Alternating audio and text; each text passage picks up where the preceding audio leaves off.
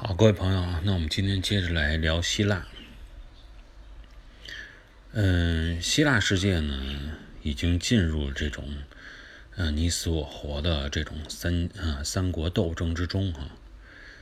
但实际上呢，真正将希腊世界统一在一起的啊，并不是那三个拼的你死我活的霸主，而是类似于像当时这个古中国的秦国一样啊，它是。统一了他们这个希腊这个霸主啊，是一个来自边缘地区的，出身呢也并不是那么正统的，开始一直不被看好的马其顿。那么说到马其顿呢，大家肯定都能说一些哈，说一些关于马其顿的事情，呃，欧洲历史上第一个真正的帝国呀。然后是这个亚历山大帝国的征服史啊，大家都能说出一些嗯，相对来说这个马其顿的故事。不过你要说到马其顿它的起源啊，究竟说它与希腊之间是一个什么样的关系，那么就是存在一个众说纷纭啊，或者了解不是很清楚的情况。呃，起码来说最大的一个问题吧。就是说，你马其顿人他算不算希腊人？也就是说，亚历山大创立的马其顿帝国啊，能不能算到希腊头上，是一个啊可以进行讨论的问题。那么，我们应该这么说：，就说一个人或者说是一个族群啊，他的身份认同，他觉得他是属于。啊，哪个民族的啊，应该是隶属于哪个族群的啊？从两方面来说，一方面肯定是说你愿不愿意加入这个族群，你本身就不愿意，你不承认自己啊，那就白扯了。那么第二方面就是说，你想加入的这个群体啊，他愿不愿意让你加入啊？他同不同意，也是一个很重要的原因，重要的因素。那么从现代这个希腊人的角度来看，他肯定是非常认同啊，马其顿、亚历山大都是我们希腊的一份子，啊，毕竟是说亚历山大和他的这个王国确实是啊，为整个希腊世界带来了无上的荣耀，那谁不愿意把荣耀啊拉到自己这一边呢？那么我们单从地理的角度来看。希腊也肯定是不希望把马其顿的整个这个呃帝国剥离出去的。那么至于说这种呃古代的马其顿人的主观意愿，呃客观来讲应该说是在希波战争之前吧，他们也是有很强烈的欲望啊，愿意加入希腊世界。那么实际上将马其顿带入希腊世界的呢？就是亚历山大，啊，因为他在希波战争的多次战争中，啊，充当了很关键的角色，嗯，但是这个亚历山大呀，不是后来那个非常著名的称霸世界那个亚历山大啊，这是两个人，因为这个西方的国王贵族啊，名字重复的实在是太多，所以大家在听的时候呢，一定要是呃有所区分。那么多说两句啊，说到起名字这个问题，西方这起名字啊，与东方啊有很大区别。像我们这个去了解更多的这种咱们国的中国历史，你像这种起名字就讲究这种长幼有序啊，然后祖先的名字你要避讳啊，啊之前这个祖先有什么样的这个字，你都要这个躲开哈，有这种嗯要求。那么呢，对于这个西方世界来说呢，他们在起名字上呢，就属于态度比较开放的那种。他们甚至于说，呃，这种文化传习不同啊，他如果对祖先的尊重啊，那么后世的很多君主族群啊，他愿意用一个自己崇拜的祖先的名字来给自己命名。那么你这样说，你用你爷爷的名字给你自己命名，这没法儿，人叫起来就或者说说起来就有容易误会，那怎么办呢？啊，那么这个旁人就会给你的名字后边啊加一些这个数字来区分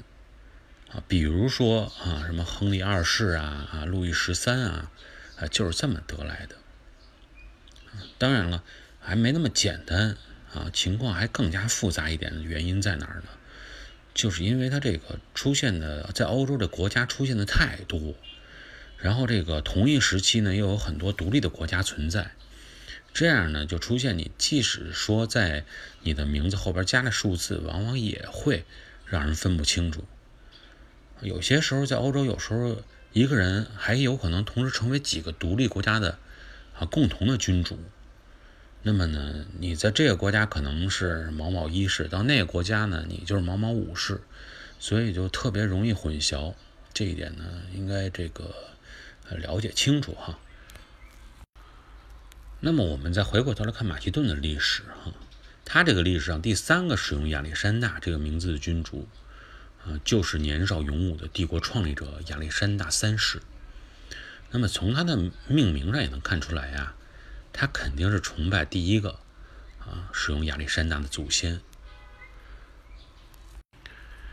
从古代中国华夏文明的历史上来看，那么比如说一个家族，或者说是一些比较边缘的这些民族啊，他愿意成为华夏的这种一份子的话，那他有一件事情必须要做，就是从血缘上得说得通啊，能够追溯到这个血缘关系上来。那么简单说呢，就是说把自己的家族、民族的来源啊，能够与这个呃华夏历史中的某位名人联系到一起啊，说得通这事儿。那么在西方世界呢，这一点上来说啊，也有很多相似之处。毕竟啊，血缘关系是族群形成的一个重要的基础。所以呢，你这个从技术上来说啊，这亚历山山大三世哈。将自己的出身能与希腊连在一起，那么得依靠他的祖先啊，就是这个亚历山大一世了。那么在华夏文明之中啊，我们对比一下，就说你想有这种华夏啊的血缘啊族群的认可，一般怎么办呢？都是通过这种修史。啊，一般家族都是通过家史啊，通过家谱来归宗啊，来进行认定。比如说我们知道的啊，司马迁的《史记》巨著《史记》，它有一个作用，就是啊，为那些先秦那些身份本身有点存疑的那些诸侯啊，给你正式敲定一下名分。那么到了欧洲来看呢，就比较有意思了，就是亚历山大一世，他在技术上想成为一名希腊人的标志。是怎么来这个进行的呢？是他被一个由希腊人所组成的法院啊裁定，说你这个血统确实是真实的啊，有效的、可信的，并且最终通过什么样的方式来这个实现呢？不是通过修史啊，通过参加奥运会啊，最终呢，他是参加了奥林匹克运动会啊，因为这个奥林匹克运动会当时只能是希腊人参与。他参加了这场奥运会，就说明了他是希腊人。就这么一个认定方式比较有意思。那么在那一年，公元前的五百零四年，啊，亚历山大一世终于如愿以偿的参加了奥林匹克运动会。啊，参加什么项目就不知道了啊。反正呢，应该是以这个时间点来看，就算是马其顿融入了希腊的时啊，融入了希腊了。当然了，这个马其顿人呢，虽然是极力想融入希腊世界，并且确实获得了认定认可，但这并不代表哈，这个本身就是呃原属于希腊的这些希腊人戴着一种有色的眼镜儿来看这些北方的蛮族啊。那么在这种情况，当然是在很多帝国也都是出现过的。啊，特别在华夏民族，我们也能看见哈，当时在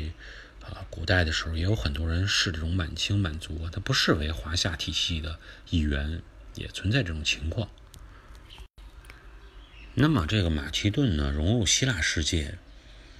那么从这件事情上来说，我们可以看到两点哈，一个就是呢，当时确实是希腊世界啊，我们就说以这个奥林匹斯山为界吧。啊以南的算是这种希腊世界哈，它的文明程度确实是相对来说比较高。那么马其顿呢有融入的想法呢也很正常。那么事实上呢有这种希望融入的想法，就说明了马其顿它是持一种什么样的态度啊？是一种开放的。只要是比我先进，我都要去学习的这种态度。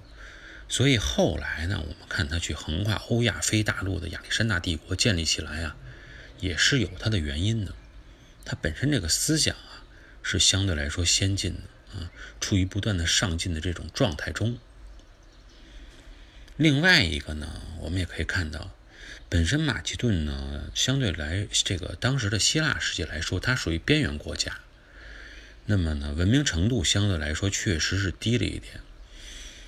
从但从另外一个角度来说呀，正是因为这种边缘的身份啊，也使马其顿人的视角呢，不仅仅是局限于这希腊文明之中，他还能放眼啊，往其他的周边的整个的世界去张望。那么，当这个波斯帝国开始入侵希腊半岛。那么马其顿呢？这个本身是又带有大陆文明特点，又紧邻希腊世界的这么一个王国，啊，就成为了这个波斯帝国啊愿意倚重的这种盟友，或者说呢，波斯帝国非常想发展它，成为这种欧洲的代理人。那么马其顿王国和当时的亚历山大的态度呢？当时我们之前也提过哈，就是两个字。啊，骑墙没办法，只能是看着走的这个，看这个形势办。一方面呢，他是确实是认可希腊文明啊，他觉得希腊文明是他愿意追随的这种文明，他不太愿意看到自己想要极力融入的这个文明世界被当时的这种来自东方的人啊进行摧毁。另外一方面呢，他本身呢，从心底下又确实不相信，啊，这个波斯人这么强大，你希腊人怎么可能抵御住啊这种强大的攻势？那么正是出于这种矛盾的心态啊，那么当时的亚历山大一世，啊，既是波斯的说客，啊，也是在这种你说这个希腊人弃守腾比河谷以及这种。啊，普拉提亚战役中啊，又去为这种希腊联军啊通风报信，呃，处于这种两面人的状态。那么最终呢，是当这个希腊联军在普拉提亚战役中战胜了留守在半岛的波斯陆军，而且呢，希腊海军又在埃奥尼亚啊击败了残余的波斯海军以后，马其顿人呢，终于说不用再纠结了啊，咱残余的这些四万多波斯。这个陆军试图说从马其顿色雷斯啊逃回波斯的时候，那么马其顿人呢有机会向希腊世界证明了自己的态度。嗯，大部分波斯人都是在这个呃斯特鲁马河口嘛，然后这个被这个马其顿人进行了啊一顿暴击，马其顿人也算是给希腊人啊交了个投名状吧。所以，当希腊世界陷入争霸的这种混战状态的时候啊，那我们也看到了马其顿人更多的是在静观其变，等待机会。那么，在底比斯通过战胜斯巴达雅典联军，那么成为希腊世界霸主的时候，大在公元前的三百六十二年这个时间，那么马其顿王国呢，迎来了整个这个崛起道路上的一个关键人物，就是国王腓力二世。那么我们在同一时期呢，再去看啊，东方之国啊，可以看到又有一个惊人的巧合出现啊，在公元前的三百五十九年，那么秦国开启了商鞅变法啊，在这个秦国崛起并且最终统一的道路上，也是一个重要的一个时点。那么也是在这一年，腓力二世登上了王位。同样呢，可以看为在西方，啊，马其顿崛起并且统一希腊世界的一个时点。那么这两个历史进程非常巧合哈，但是也有区别。啊当时秦帝国呀，统一面积啊，达到的是希腊半岛的二十倍之多，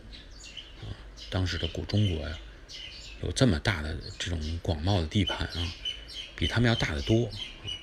但时间呢，花费也是很长的，最终花费了大概有一百五十多年的时间，最终秦国才能达到统一。但是马其顿人所面临的困难肯定要小嘛，你面积也小。腓力二世